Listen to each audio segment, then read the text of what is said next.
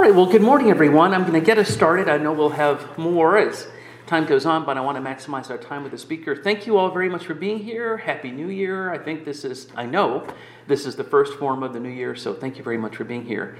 And I have the pleasure this morning of introducing and welcoming to St. John's an old friend of mine, Jill Doherty, who is no stranger to any of us.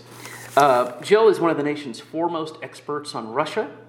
She's currently an adjunct professor at Georgetown University's Center for Eurasian, Russian, and East European Studies.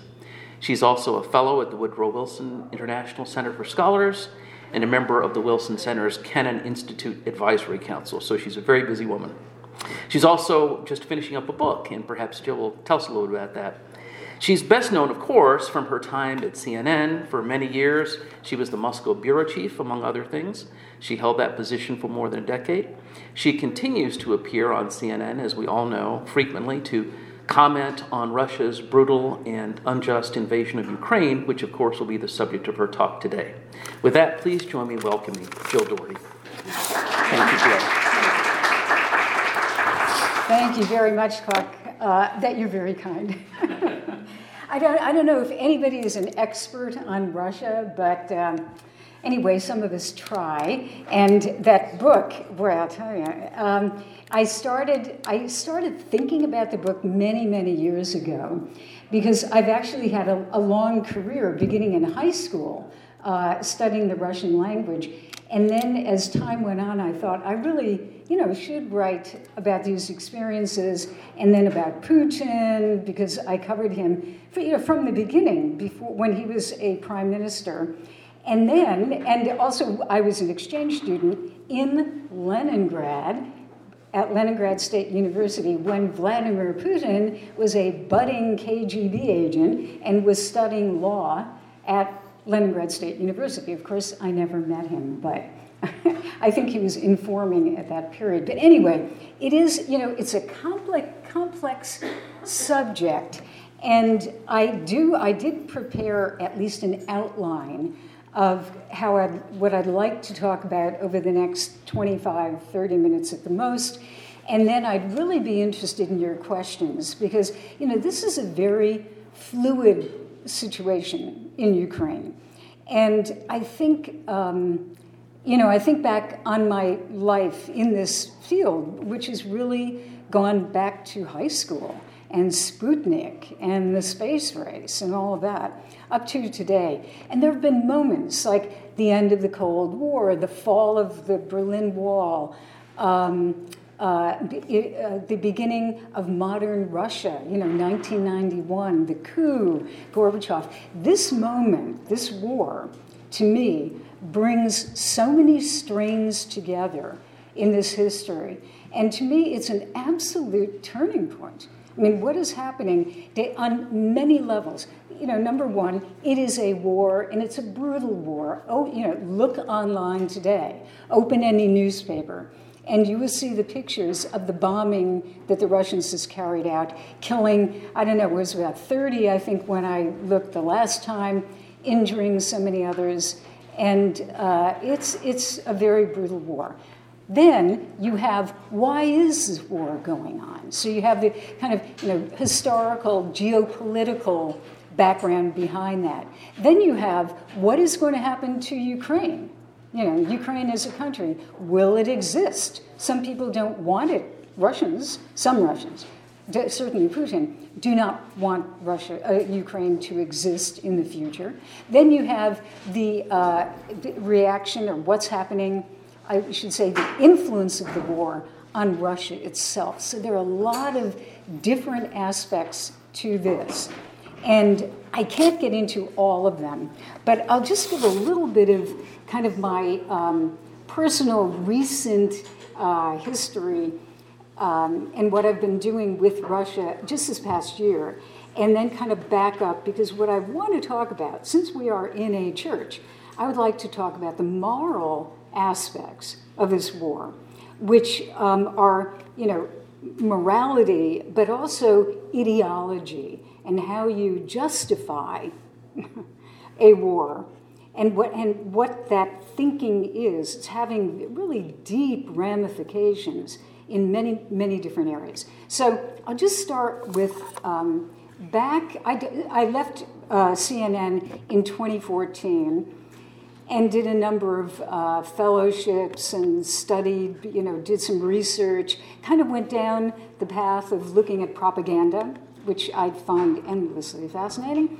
And then um, CNN kept working or kept me on doing a variety of different things, one of which would be whenever there was breaking news in Russia, they would send me back for, you know, a month or two, and I would fill in and provide um, context and uh, maybe some clarity on what was happening, at least my, my opinion on what was happening.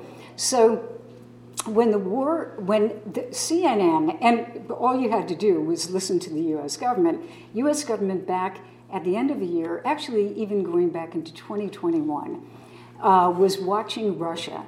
And in the spring, they, uh, the US government was watching Russia, and they were moving troops closer to the border, and equipment, and field hospitals, and things that you would put in place if you were going to invade. And so CNN obviously is watching this very carefully, and they said, Can you go to Moscow? And of course, I said, I'll go, you know, whenever. And then there's kind of radio silence, and then all of a sudden they say, Can you go tomorrow? So, as usual. So I, I went in, in February, February 16th, and the war began on the 24th. So I was there at the very beginning, and watching this, uh, literally unfold, kind of like kabuki theater on TV, because a lot of it is there is a high element of propaganda in this.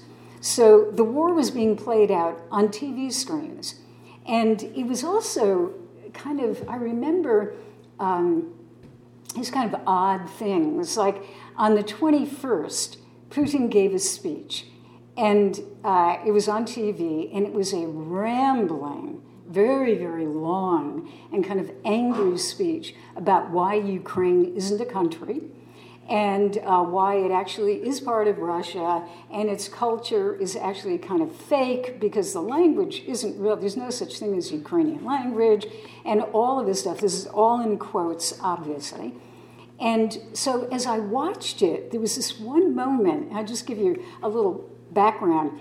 I'm watching TV and then I have to jump up and do reports. So I'm watching Putin and I thought, it went on for so long, I memorized the picture.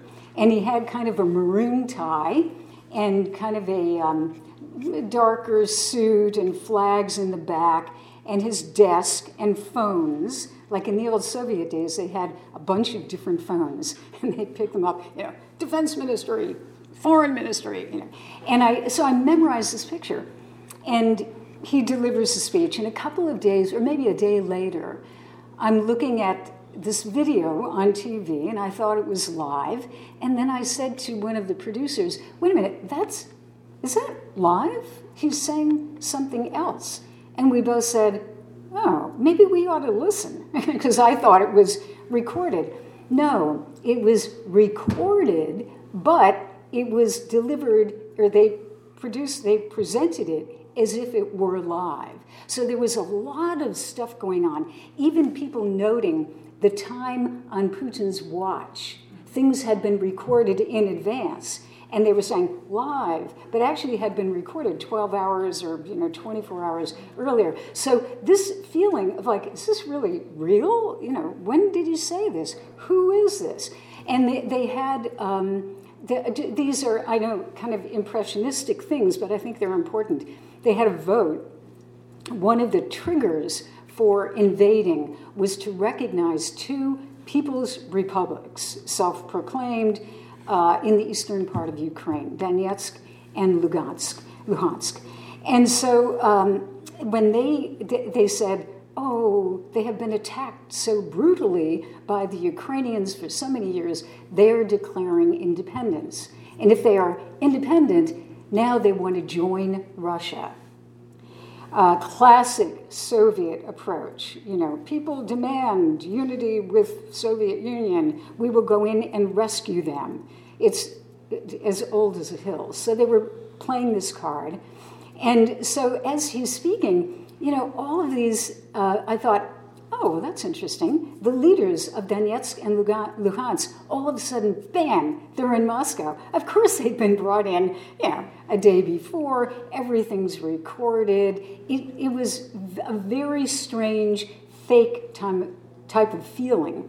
But the purpose of that was it was choreographed in a propaganda way, but it was not choreographed militarily because very few people in the power structure, sorry, this kind of bounces a little bit, uh, knew about the war.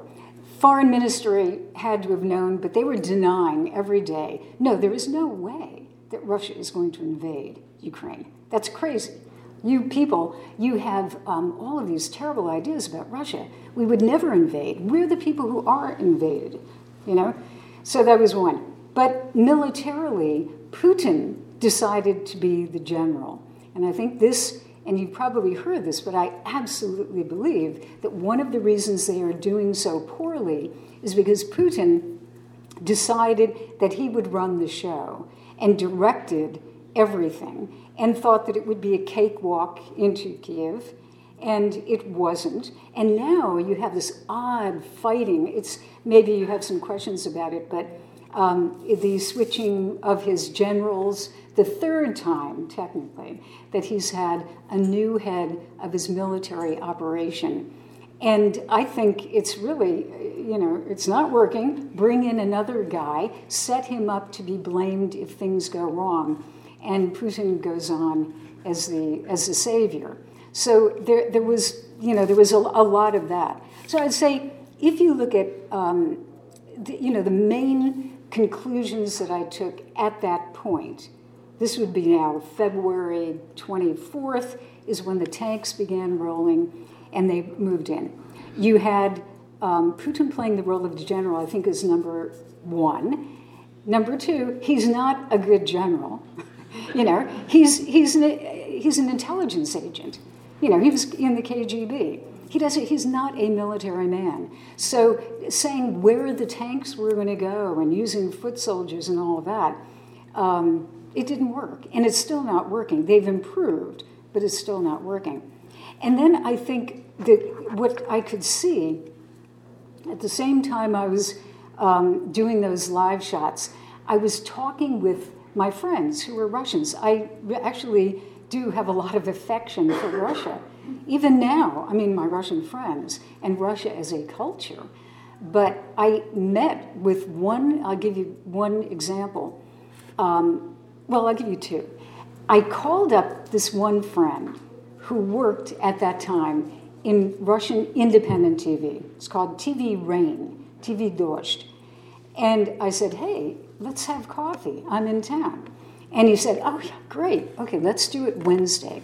So on Monday or Tuesday, I get a, a little cryptic text from my friend, and he said, and he's a journalist, okay, right? He said, Jill, sorry, um, my family and I are going on vacation, so I can't, I can't meet you for coffee.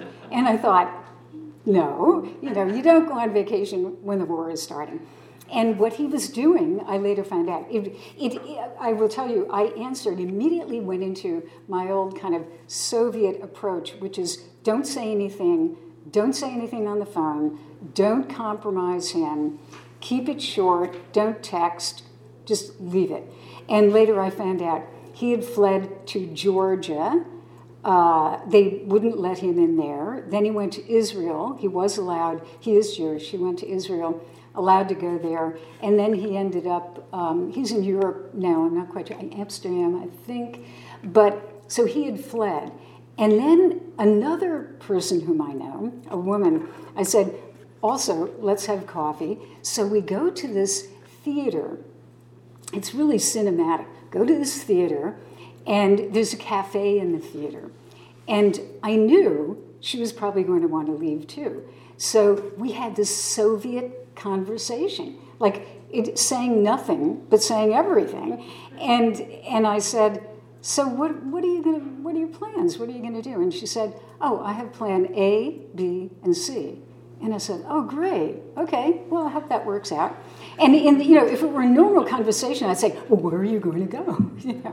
When are you going? But she couldn't say it because I am positive somebody fo- followed me trotting up the street to the cafe from the bureau. There's no question. Now, they didn't learn anything, but it was, it immediately, like clockwork, felt like when I was an exchange student, 1969, I hate to say so long ago, but it's true. It, it, you know, being followed as an idiotic 20 year old with no secrets. They expended money to follow stupid 20 year old exchange students, so they're going to spend a little money to follow more important people. So, anyway, um, I, later found out that she had gone also to Georgia, but then she got out and went, ultimately, now she's in Poland.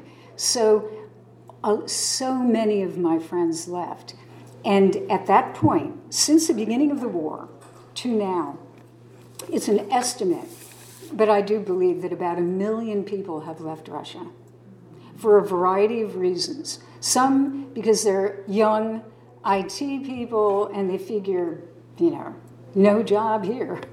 You're going to be cut off from the, everything. So they left. Then there are people who wanted to, to uh, who, who um, were dragooned, or almost when they had the mobilization, into the military. Some of them fled. And then there are other people who just kind of gave up, you know, that, that um, life is never going to be the same. I was telling Clark, um, in the midst of all of this, I was teaching my course you know, the Putin generation that I invented, and I teach over at Georgetown. And, um, you know, it's about young people who've known no leader other than Vladimir Putin. So I'm there, and I wasn't quite sure how, I, how long I would be in, in Moscow. So I said to the people at Georgetown, you know, can I teach online? Because obviously I can't come back. And they said, yeah, no problem. So I'm looking around the bureau, and there were all these young interns, like volunteers, no one was paid, working with the journalists. And I said, Do you have any friends that my students could talk with? And so they put me in touch with three people two young women, one guy, young guy. And uh, my students actually had totally open conversation with these young people as the war was beginning. It was an incredible experience. The two young women were fleeing, they hated it. They thought it was obscene, the war was obscene. They wanted to leave as soon as possible. The young man defended the war. His father was a diplomat, and he said, You know, it's our land. They, you know, they're uh, controlled by Nazis, and we, know, we, do, we should go in. So it was an incredible thing. So, anyway, um, I do want to get to the ideology part of it pretty quickly, but I had to leave on March 6th, as most everybody in the Bureau had to leave, because all of a sudden they passed a law, which you may have heard of, that you can't call the war a war. You can't quote anything but the Russian military. Uh, otherwise, you could be arrested and you could serve 15 years in prison for propaganda, fake news. And the, the word fake is now a Russian word, by the way. fake, fake, pronounced the same way. Um, so, no, truly. Uh, so, uh, the, you know, that was kind of the reason we had to leave. I had to leave pretty quickly. I got out through Abu Dhabi. It was kind of crazy. But anyway, back we go. So, what I wanted before, because I know we only have like five, ten minutes max, I wanted to talk about morality and ideology, which isn't talked about that much, uh, either on TV or any other place. Academically, it is, but um, I, ideology is being used to justify the war. And I just want to, I don't want to get into kind of like I'm giving a lecture, but in a way it is. Because if you remember the old Soviet Union, there was a very specific ideology Marxism, Leninism. You could find it in books, you know, chapter one, chapter two, of uh, worldwide domination by the capitalists. And you know workers of the world unite you have nothing to lose but your chains. And it was it was a very specific ideology that people studied. It was considered scientific socialism. So very very concrete. So end of the soviet union modern russia now exists. And people, for the most part, in the Soviet Union, and especially in Russia, were very tired of ideology. It had been crammed down their throats for 70 years, and they wanted no more ideology. However, they needed, or I think Yeltsin, the first president of independent modern Russia, decided that Russia needed a national idea, a nationalna idea, national idea. So he gets together all of the graybeards in Russia, literally a commission, and he tasks them, gives them like a year or so, to come up with a national idea. Now, if you think of the United States, ours would be what? Um, you know, all men are equal, pull yourself up by your bootstraps, uh, institutions that work, uh, human rights, all of that. So what he was trying to do is say, what is modern Russia about? You know, what's our national idea? So they met for a year and they gave up. They literally gave up. They had no national idea.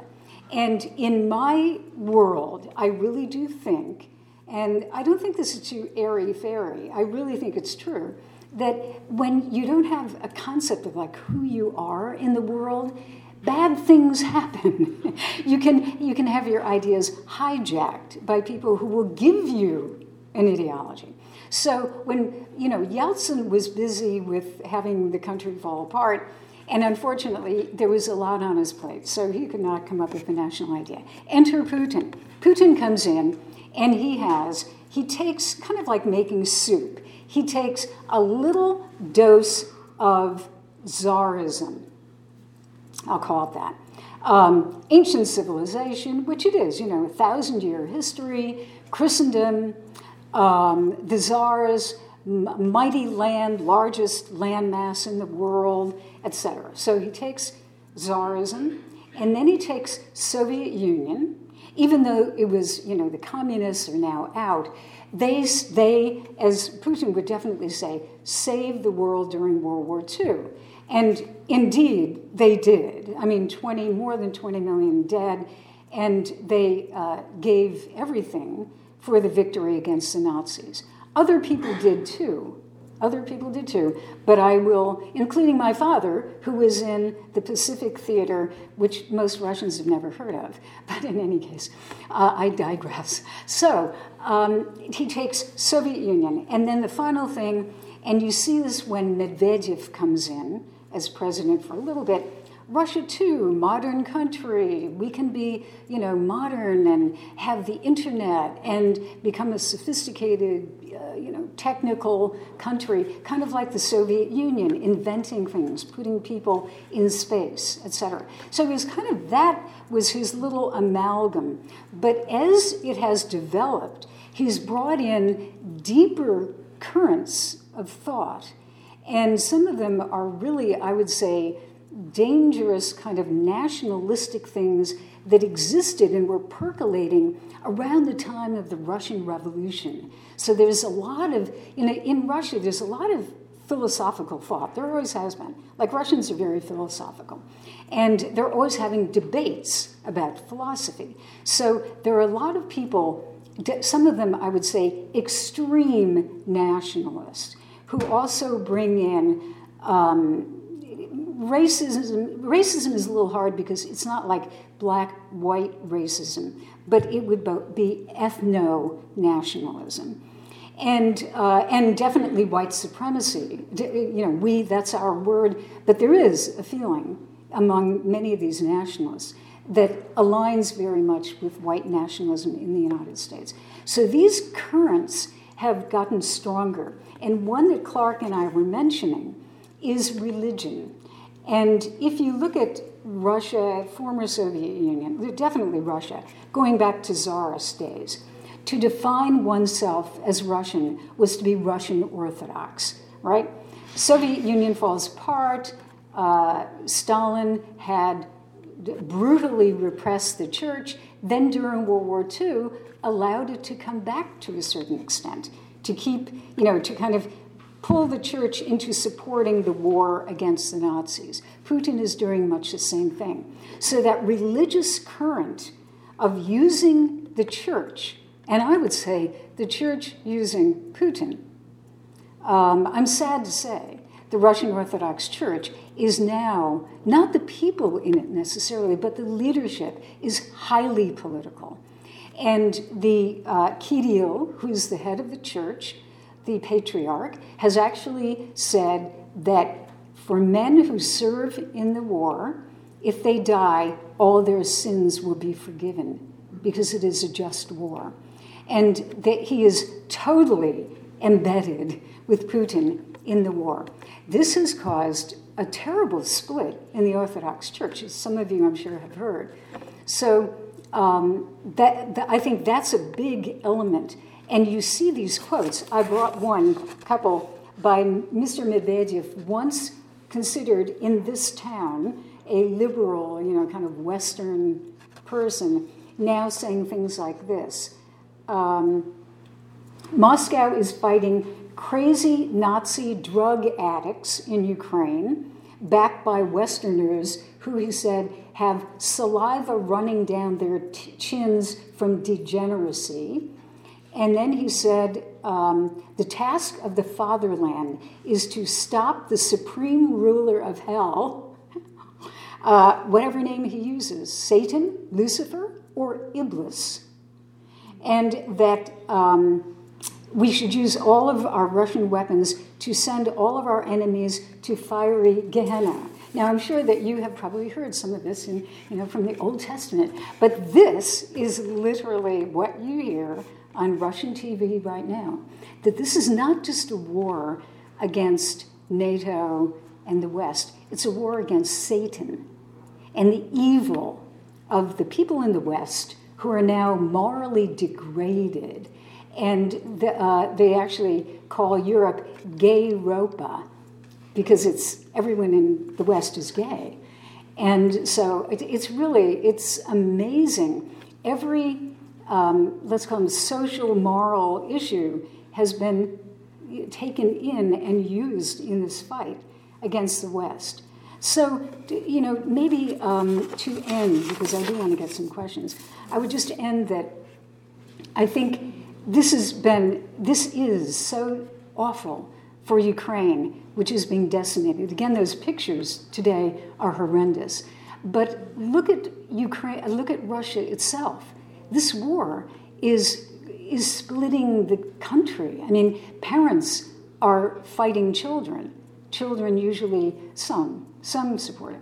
But a lot of the younger people don't support it or have questions about it. And they're being split off from their parents. There, I, I definitely believe that Putin is damaging Russia by alienating all of these educated young people who could be contributing to Russia of the future, who are all leaving. Anybody in his right mind, every single one of my friends, every single one of my friends is now gone from Russia. And they're not all young kids. It's really, it's terrible. So I think the long term effect of this war is going to be really terrible, uh, not only for Ukraine in every single way, you know, physically with the suffering, but it is going to um, ruin a lot of Russian culture, um, foreign policy, militarily, and every other way. And I think ultimately destabilize the country. And nobody knows what will happen with that, but I do think it's very, very bad for Russia. So why don't I stop here? Really glad to get some questions.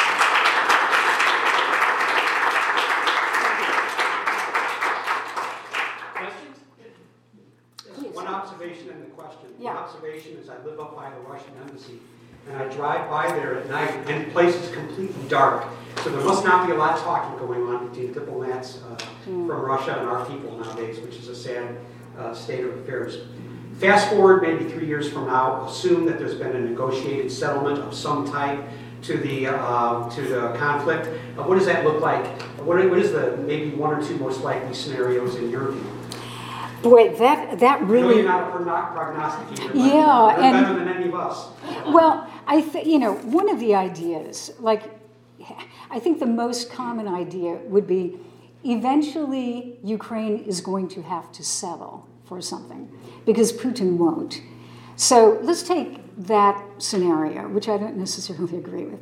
Um, Zelensky has said, uh, we want all of our land back. That would include all of that Donbass region where the fighting is taking place, and it would also include Crimea, which Russia uh, illegally annexed in 2014. Um, so he denies that's going to happen. Others would say, well, maybe Russia can take can keep Crimea, and you take back Donbass. So I think politically, for Zelensky, the president of Ukraine, it's going to be very difficult because the people of Ukraine do not want that. They they've suffered enough, and to give that up would be politically impossible at this point.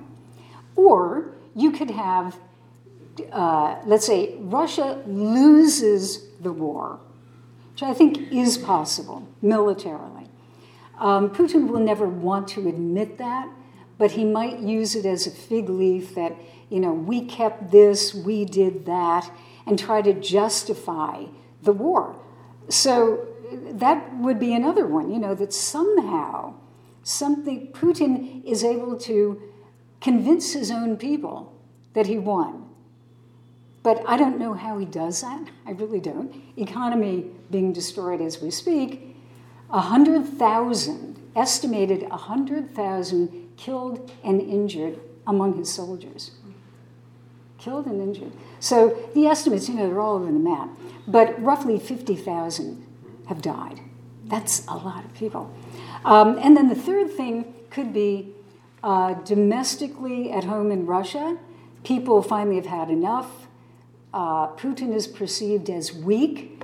Somebody begins to try to take over power, and Russia begins to uh, undergo, well, maybe not fall apart. Some people actually believe it could begin to kind of disintegrate into different areas, and Putin falls, dies, is deposed, or whatever. But that, that could happen. I think it would be a very dangerous scenario. Um, all bets are off because they have nuclear weapons. We faced that at the end of the Soviet Union. But I think those are maybe three, but I, I, I just feel Putin is not going to give in, which does not, in my opinion, mean that the West has, has to give in to him. But I think in his mind, he cannot give up. So, where do we go? I don't know. Well, any other question? That was the hardest one. Was there anything that we could have done to avert this war? Could anything have been done? All right. Um, Russia would say, you know, remember way at the beginning of the war, before the beginning of the war, they delivered a list of demands to the West. And there was a bit of reporting on it, but, you know, it was kind of esoteric and detailed and everything. But um, the Russians would say, if you'd only listened to us then, and if you hadn't begun to pump weapons into Ukraine and all of this, uh, and given us what we wanted. But what Russia wants is a zone of influence, at least at that point, and I, I think still, maybe more. They want a zone of influence in the area of the former Soviet Union. And the zone of influence means that they can politically influence those countries, and, and economically and every other way. And Ukraine is kind of the gem. It's the biggest country, you know, 40 million people, as big as France. Used to be the breadbasket, still is. Used to be the breadbasket of the Soviet Union. It's where a lot of the weapons for the Soviet Union were made. Missiles were made there. Uh, it had nuclear weapons. It's a very important country. So, you know, I think um, the, the West could not give Putin what he wanted. I mean, the whole debate at the end of the Soviet Union was how do you bring them into Europe? How do you help Russia? And I'm not trying to be Pollyannish, because there are a lot of people who wanted to, you know, punish Russia. But how do you bring them into Europe and the rest of the world and make them a normal European country? Because they, they can't seem to be a normal European country. They want to be a superpower as they were during the Cold War. And so this is, this is a problem. Their own image of themselves makes it very hard for them to work with others. They want to control the organizations that they're members of. So I don't know that the West could have done much of anything. And you realize, you know, um, Bill Burns, the you know, CIA, head of the CIA, went to Moscow and said, We know what you're doing. We know what you're doing. And it's going to be bad for Ukraine, but it's going to be very bad for Russia. And the response this is, I have this from a person who was there. The response was, You know what? You guys have done this type of stuff for a long time. We're back, we've got an army, and we're going to do whatever the hell we want. So, like it or lump it. That literally was like, tough. we're back. And so that's the mentality. That's the mentality. So it's unfortunate. I say this with great regret. Uh, yes? Uh, I know that the Russians are getting drones from Iran, but what is their relationship now politically?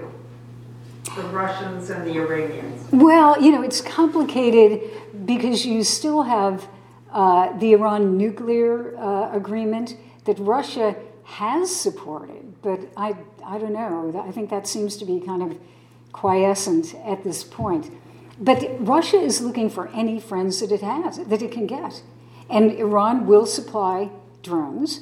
Now the Russians are talking about producing Iranian drones in Russia because they're, I think, a little embarrassed that they had to import Ukrainian, uh, Iranian drones. But they also have their other friends are North Korea because they're importing weapons from North Korea. I mean, how the mighty have fallen. It must be really galling to the Russian Foreign Ministry to realize now that you know that uh, Iran and North Korea are their friends. Now there are other countries that are kind of standing back. You know, uh, look at China and India have kind of a different approach. But even China is being very careful. You know, they're much more guarded in uh, supporting any type of action by Putin. Rhetorically, yeah, they kind of play the game, but they're very smart and they know where uh, you know, they're economically where their bread is buttered. But oh, we still have a couple. Yeah, um, why don't we go to that gentleman and then the lady here? Yes, sir. Uh, so, to what degree do you perceive that you know this sense of Russian of, of Ukraine being Russia? I mean, in the sense that you know it was the Kievan Rus that were the original Russians, yeah. right? I mean, Kiev was the third Rome, and it, so the early Russian identity really does emanate out of that region that it's for them sort of like the Kosovo to the Serbs or you know even East Prussia to German identity that this goes to the bone for Russians and that's part of what drives this as well and you think that that's that's not what most Russians would even identify. No, I think it's very important. There's a gigantic fight right now about a monastery in Kiev, the Kiev Pecherskaya Lavra, which is, has catacombs. I don't know whether any of you have ever visited that. It's an ancient site in, in Kiev. And um, I think the, the problem is that they want to kind of, um, let's say, capture that part of the culture and say it's Russian Whereas, the, you know, I mean, it's ridiculous to say Russia, Ukraine at that point, but it was Ukraine. We're going back, you know, to 900 AD. So um, I do think that this, there's a schizophrenia, I would call it a schizophrenia, of saying, yes, we know that's where Urus came from, but it happens to be Ukraine. So how do you, you know, put those two together? You say Ukraine really isn't Ukraine. It's not really a country. It's just kind of was part of Rus, and it's ultimately Russian. I think you just say it's ours, and they're lying about their culture. I do, I do think that that is going on. There's, if you look at the New York Times, we were talking about this too. New York Times front page all of the artifacts and art museums that are being looted by the Russians right now. It is disgraceful. I mean, Kiev is such a cultured city, and they're taking, they're looting museums the way the Nazis did to the Soviet Union. It's so ironic. But they are taking art, artifacts, Scythian gold, you name it, and taking them back to Russia and looting it. So there is, I would call it, it's, it's very close, and I think this is another subject, I think it's close to genocide, that you could make a case for genocide um, for what's going on, based on their definition, you know, of Ukrainians as not being people, as not being a nationality, a country. And ma'am, do you have a quick question? I- I- The question is not quick enough. I'll try. So, uh, my question has to do with the media and your views as a journalist. We're absolutely bombarded every day, there's something in the news about the war. Um, But usually, it has something to do with, there there is either strategy, political, or human interest stories. And they keep digging for more horrible, horrible, horrible things. And yet, there's a history of the American people being, the public, being sort of, they become anesthetized to it, whether it's something happening in Syria or in the, you know, Africa or something, you know, and then after a while, they just become immune to it. So how do you maintain public interest? And the reason I ask this question is because I listen to all this news very carefully all the time, and yet you have brought some perspectives today that I thought were really, my compliments, thoughtful and interesting, and made me think of some new angles. There's been one big article about the Russian Orthodox Patriarch. It was in the New York Times last year. Yeah. Why not more things like that? You know, it's it is hard because the war itself, you know, to cover a war like this is really tough, very dangerous, and very expensive. You know, every single person who goes into the field, they have to have security, they have to have war training. I mean, I've done it myself, not under crazy circumstances like that, but close. So it's just to tell the story. And so many, so much of the fighting itself is an incredible story. You know, are they going to win? Are they going to lose? People being, you know, buildings being hit. And the old thing is, if you tell the story just kind of in uh, raw numbers or theoretically, people don't pay attention. But you tell a human story, like about one person, and they will identify. Now, I know that people can get inured to that and eventually just say, oh, you know, another story. But these are pretty amazing stories. I think, you know, Ukraine is a little bit different from some of the stories that we get. It's a very sophisticated country. You know, that is, it, it, it, think of Kiev, it's a big, bustling um, IT industry city. And the country is very sophisticated. So when, pe- when Americans look at that, I think sometimes, you know, they think that could be me. You know, I, that could be me. Look at that apartment. They have TVs and all the accoutrement that Americans have.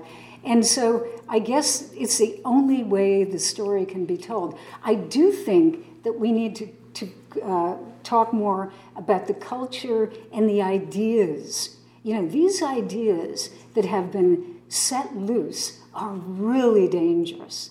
They're really dangerous because, like, even I watch a lot of Russian TV, and the, the things that they're saying on Russian TV would shock you.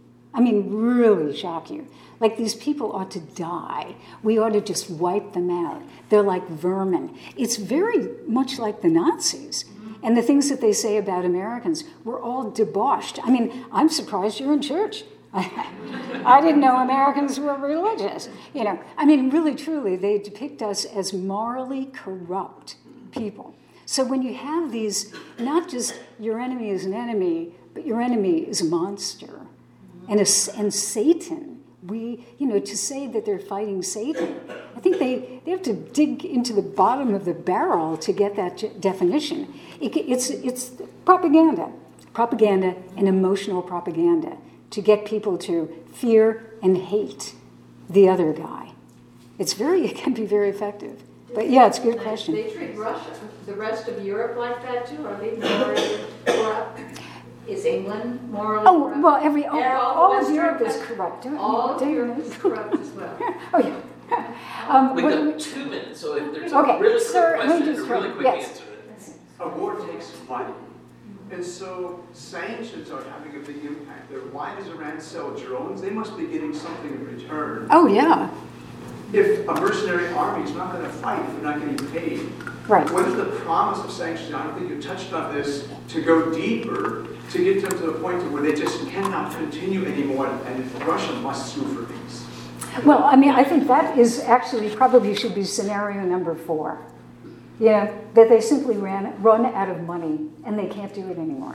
Because, you know, their economy has actually been stabilized surprisingly, but they are running out of weapons. That's why they're turning to other people.